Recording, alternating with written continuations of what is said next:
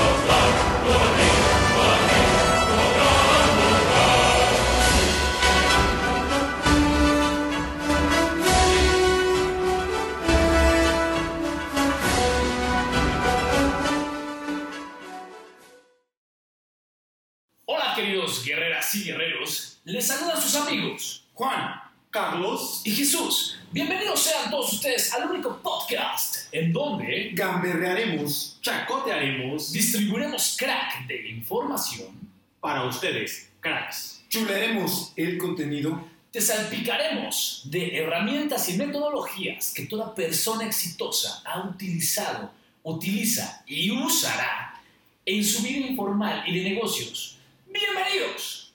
¡Comenzamos!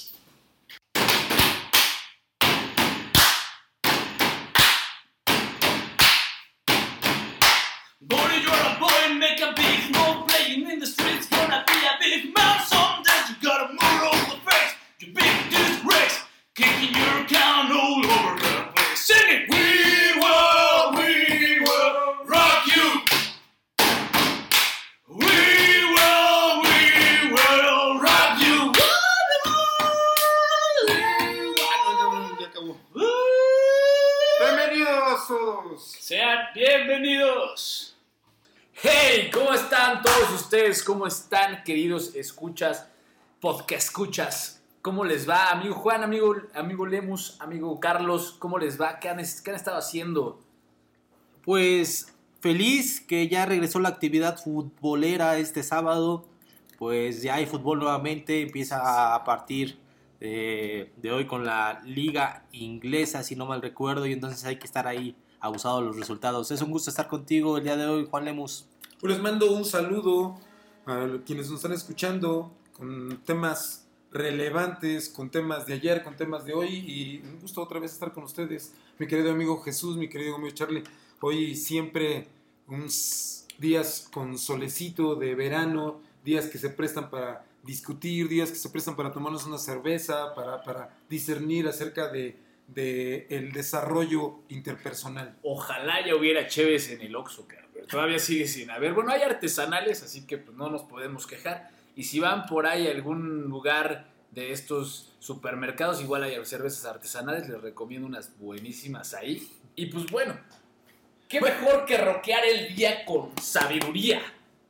Bueno, yo tiendo mucho a este tema de la planeación. Ya a lo largo de este tiempo que vayamos discutiendo van a ver de pronto mi sentido completamente distorsionado de tener en orden. Y me guardé mis cervezas para esta contingencia. Hijo, y no invitaste, eres un gacho. Me no había salido el tema. No manches. Pues vamos a retomar los temas que habíamos estado platicando la, el podcast pasado. Pero de- vamos a retomar por qué. Expliquémosles por qué vamos a retomar estos temas. Pues queremos agradecerle a todos los amigos que nos han mandado sus preguntas, nos han puesto muchas dudas. Es grato de verdad que, que hayan- se hayan interesado por la discusión que tuvimos. Ah, el tema más importante y lo que más nos llamó la atención es que les interesó Los autos. Los autos. Nos dijeron, ok, a ver. A ver, va, va, va, va. Maestro Sun Tzu, estos shows, bla, bla, bla. A ver, todos son, son chidos. Pero a ver, ¿cómo empiezo a auto, autorreconocer que, que necesito un autorreconocimiento, una autoestima, una autoevaluación? No, todo. ¿Cómo inicio? ¿Cómo realmente lo genero? Entonces, empezó todo esto y vamos a retomar estos cinco autos. Así que tomen sus asientos Y prepárense que le vamos a acelerar.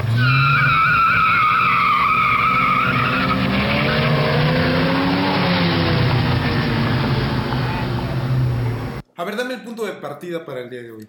Eh, cinco puntos importantes que yo considero que tú te has casado con esos puntos. La verdad es que nos has transmitido muy bien la idea. Si lo que entiendo es correcto, cualquier proyecto personal, eh, grupal, tu nueva empresa, cualquier cosa que tú quieras desarrollar, comienza con el desarrollo de uno mismo y cinco puntos importantes, Jesús. Los cinco autos que nos mencionaban, que es el autoconocimiento, autoestima, autorregulación, automotivación y el autoliderazgo. Cinco puntos base para cualquier persona que desee alcanzar el éxito en esta vida. Y siempre pienso que el liderazgo es lo que uno tiene en mente cuando quiere comenzar su desarrollo. Siempre pone el yo quiero ser un líder, yo quiero llegar a ese, a ten- tener esas cualidades específicas de, de una persona que marca la diferencia. ¿Estoy bien? Sí, la verdad es que sí, pero muchas veces confundimos la parte de liderazgo con la parte de ser jefes. Es totalmente distinto. Muy, muy de Es un, nos- muchas veces llegamos y decimos, es que yo soy el líder, yo soy el emprendedor y yo soy el dueño de la... O sea, por ejemplo, me pasa mucho con emprendedores, ¿no? O sea, gente que está apenas arrancando, que llega y nos pregunta, oye Jesús, mira, pues tú cómo le hiciste o qué has hecho, bla, bla. La gente cuando llega con, con actitudes, mm, ¿cómo decirlo? Actitudes arrebatadas de querer solamente mandar, de decir, aquí mis chicharrones truenan. Ese es un error, porque un líder no es el que sus chicharrones truenan más cool, sino muchas veces es también la persona que sabe delegar perfectamente y que sabe estructurar y decir en su cabeza, brother, hay alguien mejor que yo en esta vida, entonces voy a dejar que ese canijo o esa mujer lo haga, no lo voy a hacer yo. Entonces Ya me, cayó, delegar. ya me cayó el 28. Es decir, Perfecto. para que un líder llegue a hacer eso que tú dices, tiene que tener un autocontrol. Y afortunadamente aquí está conmigo nuestro amigo Carlos, conocedor de todo el tema del desarrollo personal, psicológico de la gente. Y entonces, Carlos, quiero pensar que tú tienes que tener un autocontrol y un autoconocimiento para ser ese líder que menciona Jesús. Pero ayúdanos, ¿qué es el autocontrol y qué es el autoconocimiento? Amigos, yo creo que aquí es muy importante pues redireccionar los conceptos que estamos manejando. Yo primero diría qué es el autoconcepto. Eh, autoconcepto o autoconocimiento son sinónimos y quiero partir de esta palabra que es el conocimiento. ¿Qué entendemos por conocimiento? Pues es la naturaleza del ser humano entender o comprender con la razón cierto tipo de fenómenos naturales. De hecho, ahí nacen las teorías. Pero el auto, que es un prefijo de autoconocimiento, es qué tanto yo me conozco como persona. Es una capacidad, amigos, de introspección que tenemos como seres humanos para poder eh, socializar con los demás qué cualidades, qué desventajas, qué creencias, cuál es nuestro verdadero yo o nuestra identidad. Creo que un gran error de todos nosotros es querer actuar sin habernos conocido antes. Hace ocho días les platicaba acerca de qué era la personalidad, qué era temperamento, qué era carácter, y creo que quedó bien definido. Temperamento, pues la parte biológica, todos los rasgos heredados y la parte del carácter. Y la neta es que muchos tenemos un carácter de la Gaber, ¿eh? es, es justamente el carácter, son todas las creencias que vamos heredando, ¿no? El clásico que de repente te dicen, eh, tu papá, vas, a- vas en el kinder y de repente te pegan y clásica, ¿no? Los niños no lloran. Los niños no lloran, es una creencia heredada y sin embargo creces no llorando. O Sí, sin claro. embargo, si te pegan, pegas.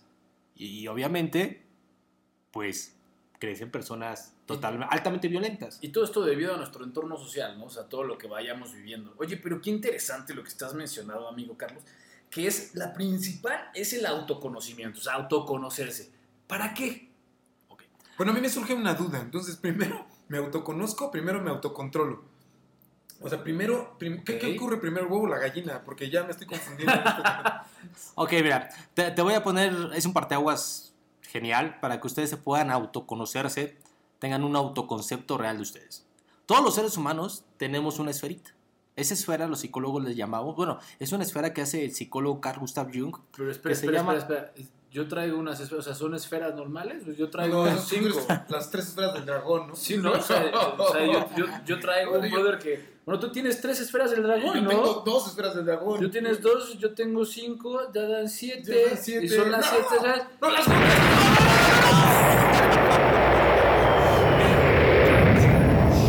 Mira, está.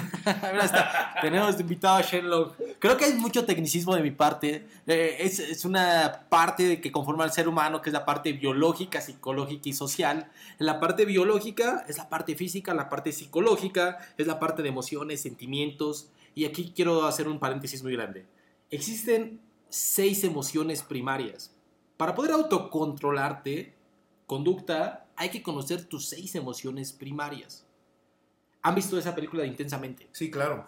Sacan unos muñequitos que van representando pues, Las a las emociones. emociones, efectivamente. La neta es que mi favorita es tristeza. No sé por qué, pero me cae de huevos. Hay que identificarlas para poder controlarnos, para tener el autocontrol. ¿Cómo vas a identificar tus emociones? Primero sabiendo cuáles son.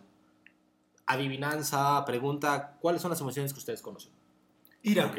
Ok, una, Tristeza, dos, amor, ya le falló acá. ¿Ya? Alegría, alegría. Tres. Tres, muy bien. Dale pues. asco, Ya la mencionó Je- Lemus al inicio. eh, miedo, No. tristeza, amor, enojo, alegría, miedo, Amor no es, amor no es. sulfuro, eh, H1N1. H1N1, Ay, ay, eh, les un sentimiento sexual. Échalo. El sentimiento sexual, ahí va. ¿No? Justamente. Asco, número uno. Ah, entonces Miedo. asco lo dije. Miedo, número dos. Tristeza, número tres. Sorpresa, Ah. alegría e ira. Ok, me encanta, no, ya te no, entendí no ira del que normalmente No, no ira, escucha. no, le- ira. ira. Ira. Es decir, lo mismo que los colores primarios. De estas emociones básicas surgen todas las demás, todos los demás matices y las gamas de, Efectivamente. de- de cambios en, nuestros, en nuestro día a día. Existe una emoción y posteriormente viene un sentimiento y del sentimiento viene una acción. Ok, entendido. Emoción, sentimiento, Acción. y actúas de una manera. Y ahí viene... O sea, es como para toda acción hay una reacción, es para todo sentimiento hay una emoción y después una reacción. Me encantó. ¡Pau! Espérame, espérame, me perdí. ¿Las esferas dónde entran en esto? ok, en la parte... tenemos la primera, que es la biológica, que recuerden que es la parte biológica física. Es La decir, segunda, lo que- con lo que nacemos ya nosotros. efectivamente, Ok. digamos un temperamento. Viene la parte psicológica, que es donde vienen o entran las emociones, sentimientos, actitudes. Que esos dependen de, de cómo nosotros hemos crecido y nuestra interrelación con el resto de las personas. Pero eso es psicológica. Eh, Las emociones como tal, todas las tenemos, todas las experimentamos. Y son emociones naturales que traes contigo. Al final del día, las emociones hay que saberlas controlarlas. Existen seis. De esas seis desencadenan sentimientos.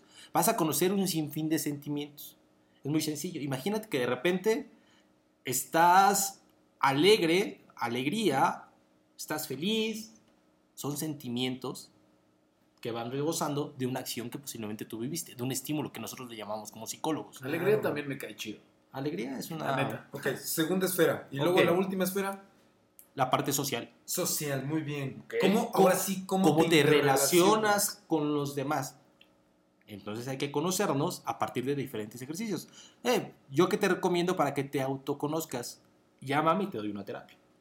¿Estás de acuerdo? Sensacional. Sí, claro. Sí, claro, haciendo negocio como siempre. No, Nunca hay que perder el ímpetu de hacer negocios en el momento en que se te dé la oportunidad, caramba. No, yo lo tomaría de esta manera, si les parece bien. Es decir, ¿quieres comenzar a autoconocerte?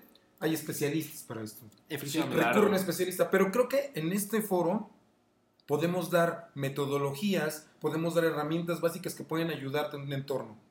Que me llama mucho la parte, la parte que dijo ahorita la última esfera, la parte social, porque realmente somos personas sociables, que nos gusta interactuar con los demás, no creernos sabiondos, ¿no?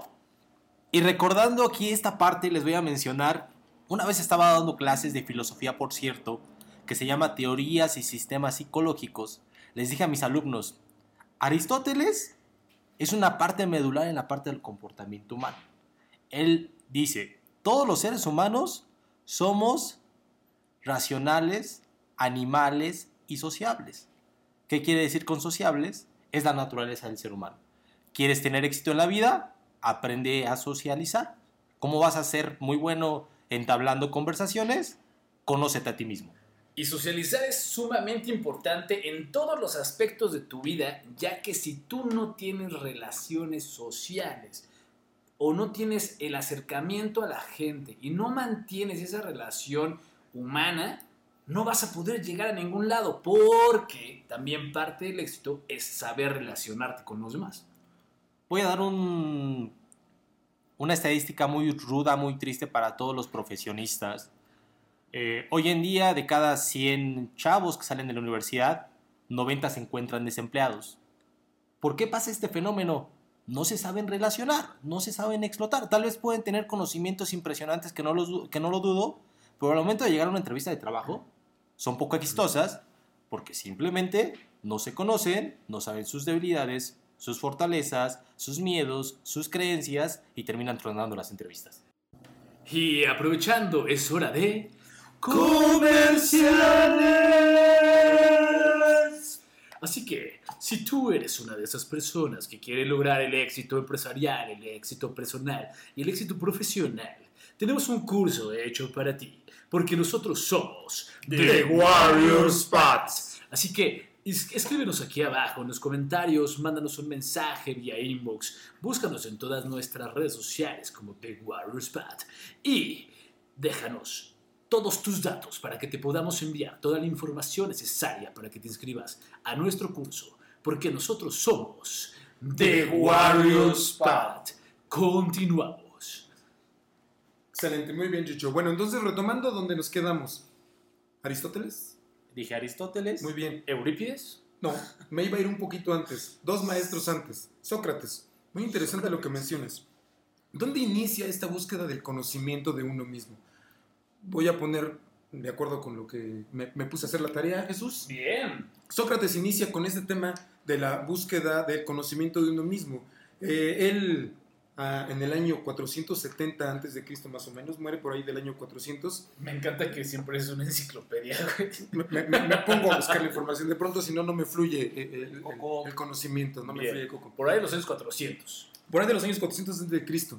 Este, este cuate comienza con, con el tema muy importante de por qué es sumamente relevante la búsqueda de quién es uno mismo. ¿Mm? A- a todo su discernir, su conocimiento, lo lleva enfocado a una postura de, de- de asumirse ignorante, de interrogar a la gente, de in- in- evidenciar incongruencias eh, en las afirmaciones que la gente hacía. De hecho, él desarrolla eh, un, met- un método que él no es- hace ningún escrito, pero sus discípulos, Platón, deja eh, eh, evidencia de que él desarrolla este método socrático, que básicamente se refiere a esa discusión donde hay una tesis de, de- cualquier, de cualquier tema y hay otra postura contraria de una antítesis que se contraponen para hacer la búsqueda de la verdad. De un poquito encontrar que no hay una verdad absoluta. Él mismo pone e- e- esa parte muy recordada de yo solo sé que no sé nada. Ven, en realidad él comienza con esta búsqueda de no tenemos la verdad absoluta. Tenemos que partir de que constantemente estamos aprendiendo, tratar de encontrar quiénes somos nosotros y cuál es el sentido para el que le estamos dando eh, un objetivo a nuestra existencia. Es, es claro y es, es- es, eh, yo creo que hasta cierto punto la sabiduría de este tipo de gente que, que nos antecedió, claro, está en que en tiempos actuales, me diría un gran amigo por ahí, es, dirían, no eres tan pendejo como te ves, ni tan chingón como te sientes. Esto realmente... Tanta sabiduría siempre. O sea, me recuerdas al maestro, maestro Zun. No sé por qué me recuerdas. Yo tampoco sé por qué, pero, pero realmente yo creo que hay una, hay, hay una verdad dentro de estas palabras, ¿no? Muchas veces nos creemos por ser profesionistas, recuerden, no por, no por ser profesionales, es por ser profesionistas. Y por haber estudiado un poco, nos creemos muchísimo más de lo que realmente sabemos. Y eso es un pequeño error. Nos comentabas algo, algo hace rato, amigo. ¿Te acuerdas? De la parte del conocimiento, existe una parte eh, psicológica de el por qué no es bueno creer que lo sabes todo. Ah, exacto, por ahí eh, se, se leía o, o veía un artículo hace muy poco, un artículo científico de la gente o las características de la gente que lo creen que lo saben todo. El- la sabiduría es tan extensa que tenemos esa frase que mencionaba Jesús hace rato, o Lemus, no lo recuerdo muy bien, que yo solo sé que no sé nada. Entre más sabes, más corto es tu conocimiento. Y no es porque no sepas, La sino porque sabes Sócrates, que obviamente va creciendo y va creciendo y va creciendo. El conocimiento nunca se acaba. Hay personas que por estudiar poco creen que lo saben todo y realmente no saben nada. Son muy egoístas, ególatras y hablar con este tipo de gente de repente llega a conflictuar un tanto porque no conocen ni de ciencia, no conocen ni de libros, es más, no se conocen ni a ellos mismos y terminan enredándose ellos solos. Es muy fácil identificarlos, esperamos que tú no seas uno de ellos. Oye, amigo, y nada más para, para centrar un poco esto también en la parte del emprendimiento o la parte empresarial y la parte personal también, ¿no? Porque todos trabajamos en una empresa también y somos parte del emprendimiento de la empresa. Entonces, también esto, esto para centrarlo un poco, esto quiere decir que todos debemos de tener la apertura para ser enseñados. Efectivamente, nunca terminas de aprender. Entonces tengo una frase, algo para ti, que es, solo sabe liderear aquel que sabe servir. Y si sabe recibir instrucciones, sabe seguir reglas. Después las vas a poder romper y las vas a poder mejorar. Pero primero te vas a dejar enseñar. Exactamente, yo creo que vamos a terminar en esto. Se llama asertividad. Estás abierto al conocimiento, te conoces, tienes autocrítica, vas a ser más asertivo en tus decisiones y por consecuente vas a ser muy exitoso. ya está, ten- ya está teniéndose un camino de poder responder para qué demonios sirve tener autoconocimiento. ¿no? Ya vamos encaminados a tratar de desmenuzar eh, y llegar a la clave de para qué tenerlo. ¿no? Sí, claro, y ahorita también vamos a dar unas pequeñas herramientas para todos aquellos que, están, que, que quieran empezar a autoconocerse, cómo iniciar, ¿no? Es muy trillada esta técnica que agarras, te, mi- te miras frente al espejo, te ves a los ojos Y te das un beso. y te das un beso. ¿no? Bien, bien narcisista. bien narcisista acá el joven. Y dices, creo que eres guapísimo, pero hoy te pasaste. de la lanza. no, ¿a qué es lo que voy? Preguntarte, ¿no? ¿Quién soy?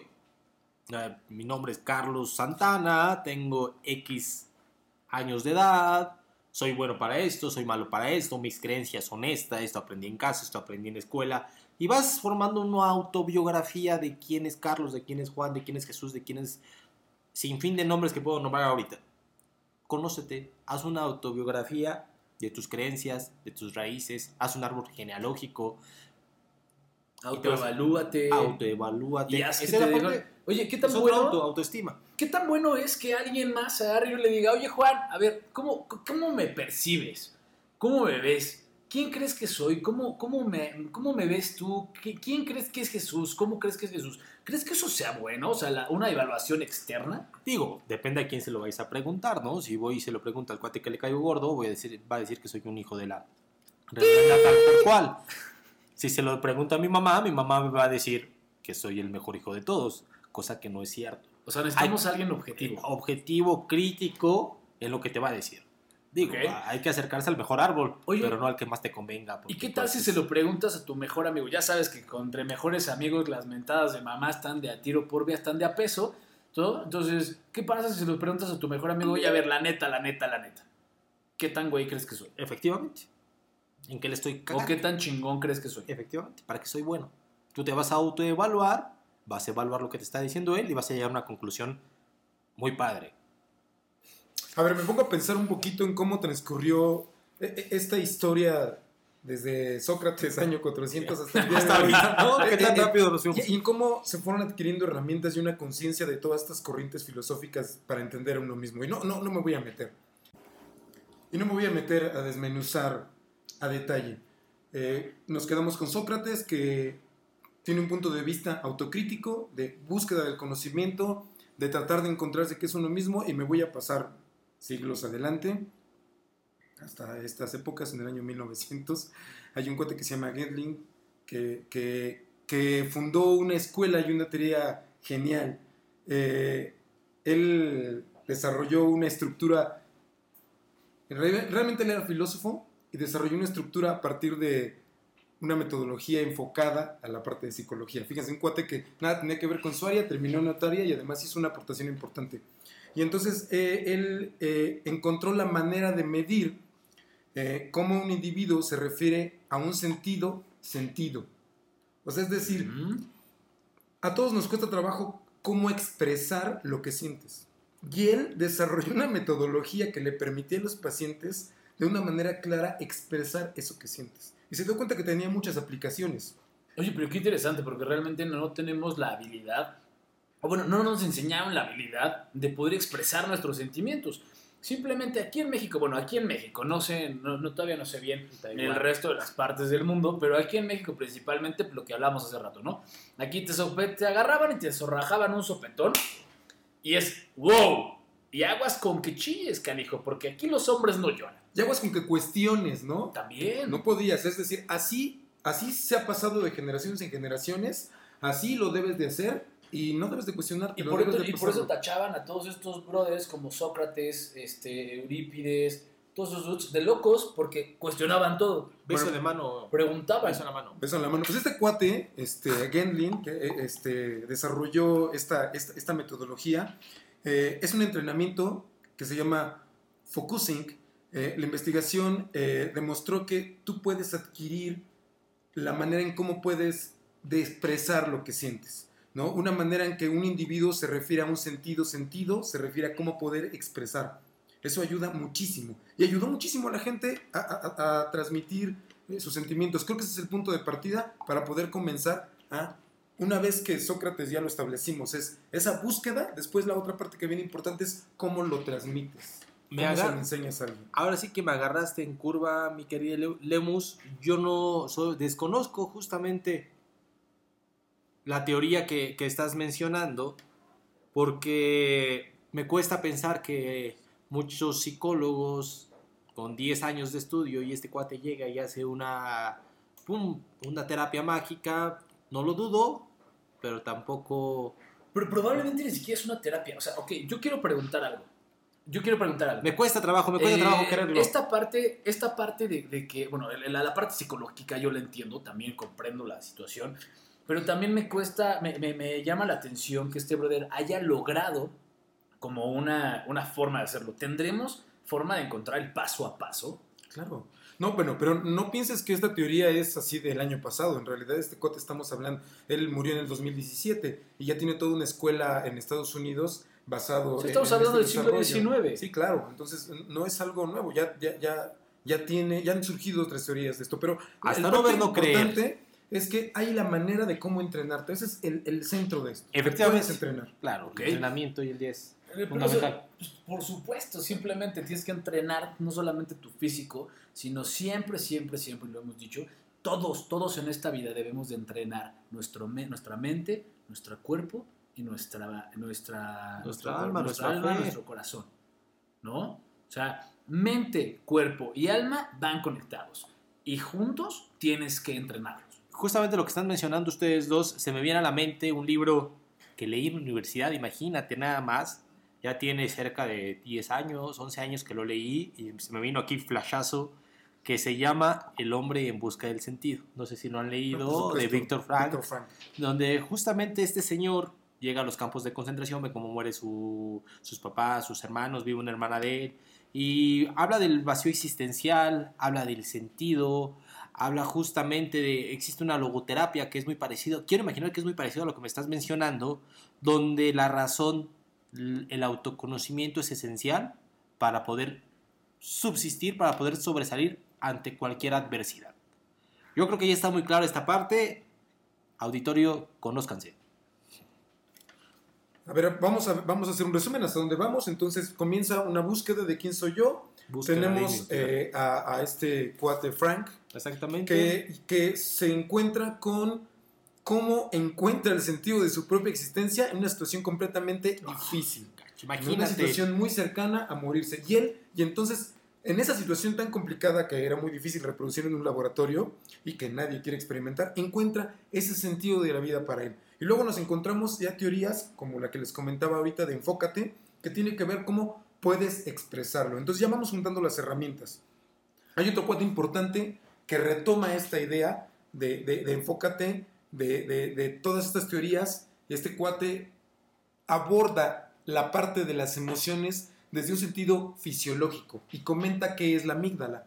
Este cuate es, tiene un bestseller, es Daniel Goleman, y él hace un enlace, él dice, todas las emociones son a partir de la fisiología, de nuestras neuronas, de algo que ya mencionaba Charlie, nuestra primera esfera viene de lo biológico, pero ¿qué crees? Lo más importante que dice él es, lo puedes controlar. A pesar de que esos instintos vienen desde la prehistoria, aún así hoy en día lo puedes controlar. Ok, ahora sabemos que si ya lo hicimos consciente, si ya sabemos cuáles son los sentimientos, ¿no? Los, las- sí dijimos sentimientos, ¿no? Hace rato. Emociones, las sentimientos. emociones, las emociones y los sentimientos. Si ya lo tienes bien, bien, bien enfocado, bien identificado, entonces ahora sí puedes comenzar a hacer la transformación para empezar a ver qué haces con cada uno de ellos. Nos ¿no? saltamos una, una palabra muy parte que es la que te estás refiriendo, Jesús, tienes mucha razón, a la cual llamaremos, que es uno de los autos, que es el autocontrol.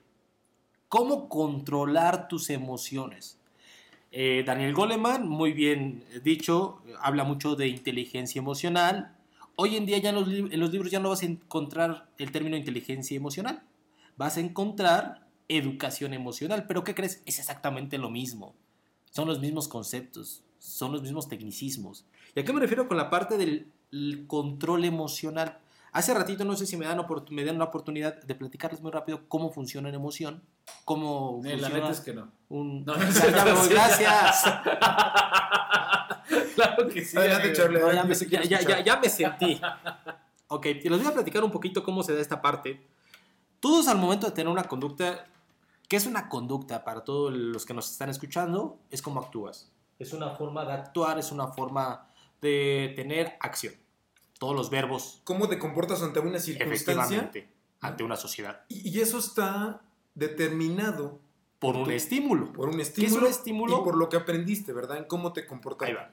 Un estímulo es algo que perciben tu cuerpo, Tus sentidos. tu cerebro, tus sentidos, exactamente. Un estímulo se percibe a través de los sentidos. Llega al sentido, llega al cerebro, causa una emoción, de la emoción llega un sentimiento y del sentimiento llega una acción, que puede ser asertiva o no asertiva. Imagínate nada más la inteligencia emocional cómo funciona, que entre el estímulo y la emoción tiene que haber una reacción que tiene que ser pensamiento. ¿Cómo estás reaccionando para que tengas el sentimiento? Ejemplo que siempre pongo en mis conferencias, que por cierto ahí tenemos también conferencias acerca de inteligencia emocional. Va Carlos por la calle y de repente a lo lejos ve a su esposa saludando a un tipo. Le da un beso y un abrazo. Carlos enojado agarra, tiene un- una emoción de ira, enojado, pum, llega y golpea a este cuate. Este cuate cae conmocionado, simplemente me peleó con él y de repente me dice mi esposa, oye, ¿qué te pasa? Es mi primo. Y realmente sí, es su primo. Fíjate, es una emoción mal controlada. Un sentimiento muy tóxico. Es muy animal, lo diría Aristóteles. Esto es muy animal. Es instinto. Demasiado. La inteligencia emocional, ¿cómo funcionaría o cómo funcionaría el autocontrol? Carlos llega, pregunta quién es, que está difícil, ¿no? Imagínate acá en un acto de ira, que de repente llega el sentimiento de celos, llegas y preguntar quién es, ¿no? ¿Quién es este tipo? Pues te va a decir mi primo y compruebas que es su primo, dices, ah, igual hasta me tomo una chela con él, ¿no? Y realmente sí es su primo. Preguntas, Claro. analizas, observas las situaciones y tomas una decisión que es preguntar y no volver. Así que por favor, señores, no sean tóxicos en esta vida. Ya tenemos demasiada toxicidad.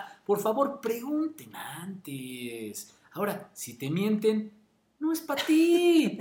Salte de ahí. Salte deja de ahí. hacerte, güey. Ven con nosotros, con los cosas. especialistas. Me, encanta que Jesús es capaz de aterrizar estas teorías Ahora- en algo muy concreto. Por eso lo de empresarios. Y, y con esto, y con Sí, esto voy a terminar. Esto es muy fácil. Ese lapso entre la emoción, pensamiento, sentimiento y acción, fíjate nada más, ¿cuánto va a durar la acción de la emoción y pensamiento?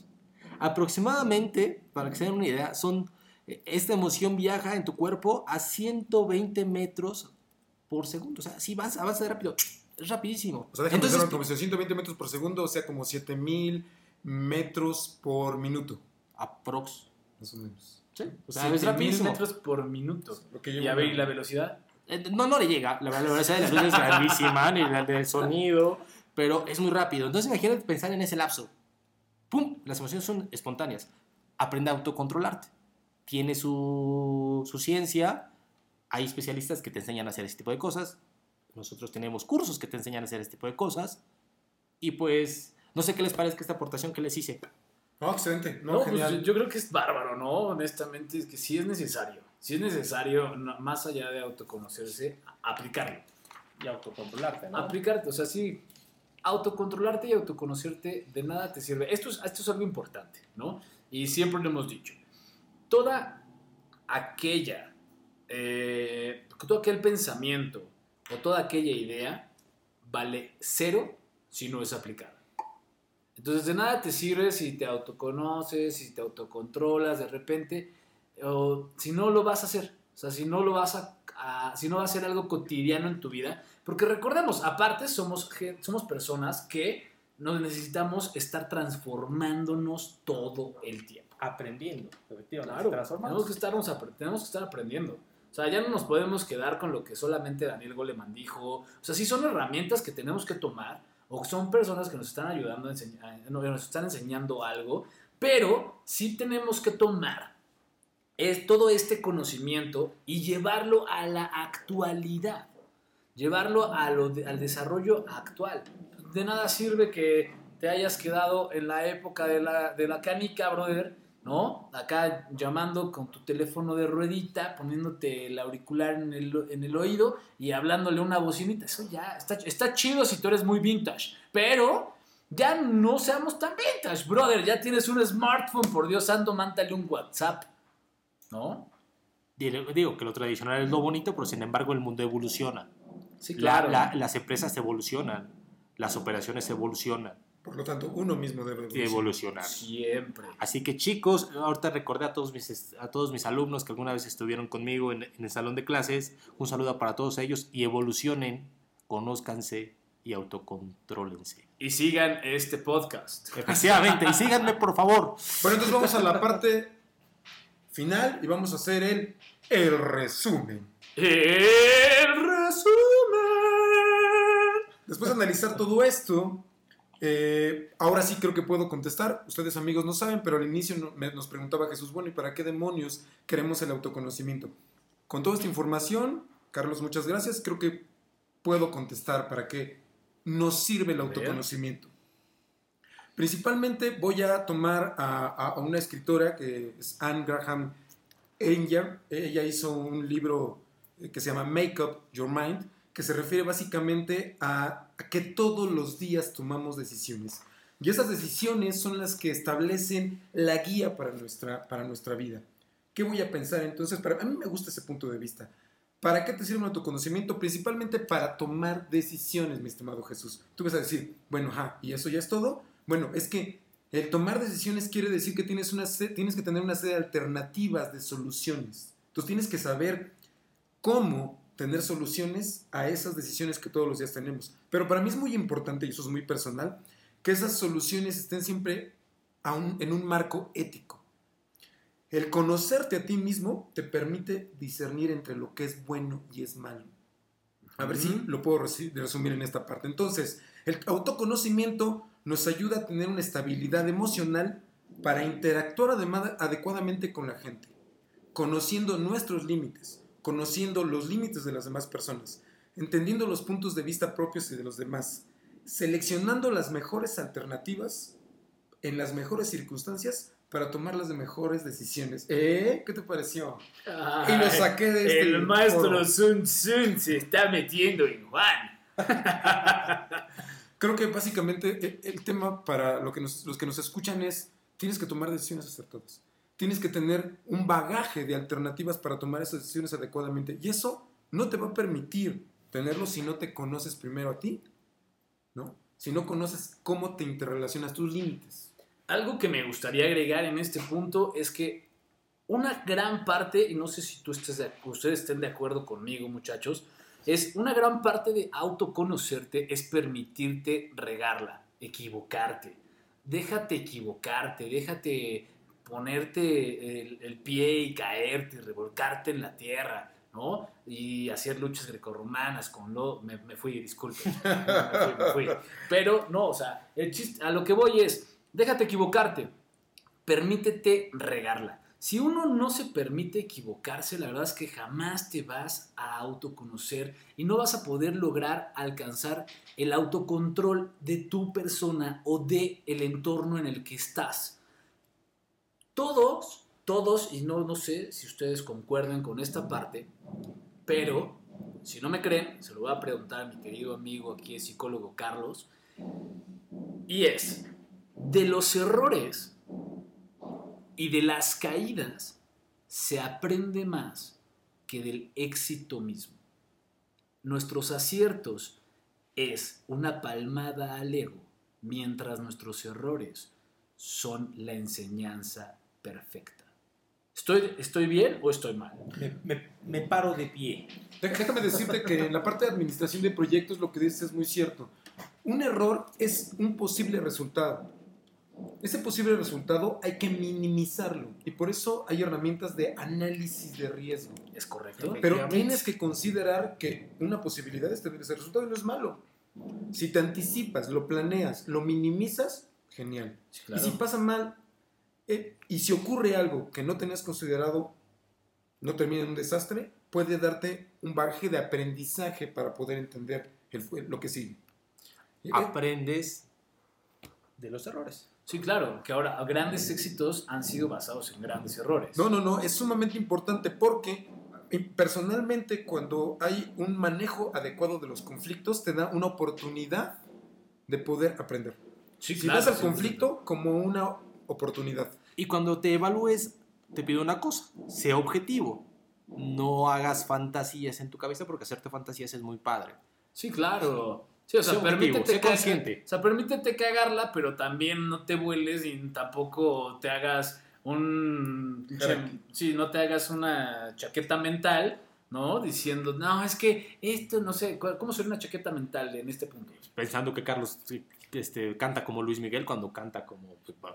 Y a eso, nuestro, a eso tenemos una frase de nuestro querido Odín Dupeirón que se llama el pensamiento mágico pendejo. Así que no lo hagas, no tengas, bueno, sí tenlo, pero por favor sé consciente de que no cantas chido si no sabes cantar, de que claro. no actúas bien si no sabes actuar, de que probablemente no eres el mejor cocinero del mundo si no sabes cocinar. Pero si tú eres un estudiado en algún tema en donde eres muy bueno, también no creas que eres el mejor. Porque siempre va a haber alguien mejor que tú. Siempre va a haber alguien renovándose muchísimo más que tú. Va a estar leyendo mucho más que tú. Y eso no es malo, al contrario es bueno. Tenemos que aprender a desaprender. Muy bien, excelente Jesús. Pues... No nos queremos ir sin darle seguimiento a la filosofía de este programa, que básicamente es, te vamos a dar herramientas, te vamos a dar cosas que puedas aterrizar en tu vida personal, trabajo en equipo, tu inicio de negocio, tu inicio de empresa. Por favor, búscanos, te vamos a dejar la liga para que puedas encontrar dos herramientas muy importantes, que es una, evalu- una evaluación de autoconocimiento. Autoconcepto, de hecho, eh, lo que vamos a subir es un cuestionario, es un test que está validado, por si quieren checarlo, ahí lo van a ver en nuestra liga, pueden investigar acerca de lo que se trata este test, y pues es totalmente gratuito por parte de, de Warriors Path. Y el segundo, la segunda herramienta que les vamos a compartir es eh, alternativas de cómo analizar diferentes posibilidades ante un problema. Y eso es, les vamos a dar un poquito de la teoría y un pequeño formatito de cómo aplicar un árbol de decisiones, que es básicamente eh, todas las alternativas que podrías encontrar en una solución a un problema. Sí, claro. De nada sirve si no tienes la herramienta 1, esta sí, Sí, es sí, sí, sí, sí. consecutiva, es eh, como Karate Kid, quieres aprender la regla 2, primero vete a la regla 1, primero Sí, autoconócete 100%. y luego empieza a resolver problemas. Exactamente. Sí, sí, Filosofía de Miyagi. Sí. Conócete. Correcto, 100%. Y la verdad es que aquí les vamos a dejar acá abajo, revisen, si esto estás escuchando por YouTube o nos estás viendo en alguna plataforma de podcast, eh, ve a YouTube o ve a alguna de las plataformas en donde puedas escribir un comentario. Haznos tus preguntas aquí abajo, haznos todas las preguntas que quieras y nosotros estaremos gustosos, maravillados de poder contestar cada una de ellas y dejarte muchísimo más información aquí. Porque nosotros somos The Warriors Path. Somos tu podcast más chingón que has escuchado hasta ahora de poder tomar decisiones. Lo sabemos, caramba. Qué gusto, qué placer. Y si ustedes gustan, vamos a estar trayendo algunos invitados. Díganos, ¿a quién les gustaría escuchar que trajéramos? ¿Quién les gustaría que les brindara un poco más para que sigas forjando tu camino del guerrero? Un abrazo, cuídense mucho y que tengan muy bendecido día. Pues muchas gracias. Se despide de ustedes, Juan. Les deseo el mejor de los días, la mejor de la semana y sigan adelante. Conozcan ustedes mismos. Y al toro por los cuernos. Así que no lo olviden, señores, descarguen todas las, descarguen todo lo que les vamos a dejar aquí abajito. Pásenla chingón, pásenla padre. Les damos un gran aplauso a todos ustedes. Cuídense mucho. Dios me los bendice. Bye. Coman frutas y verduras.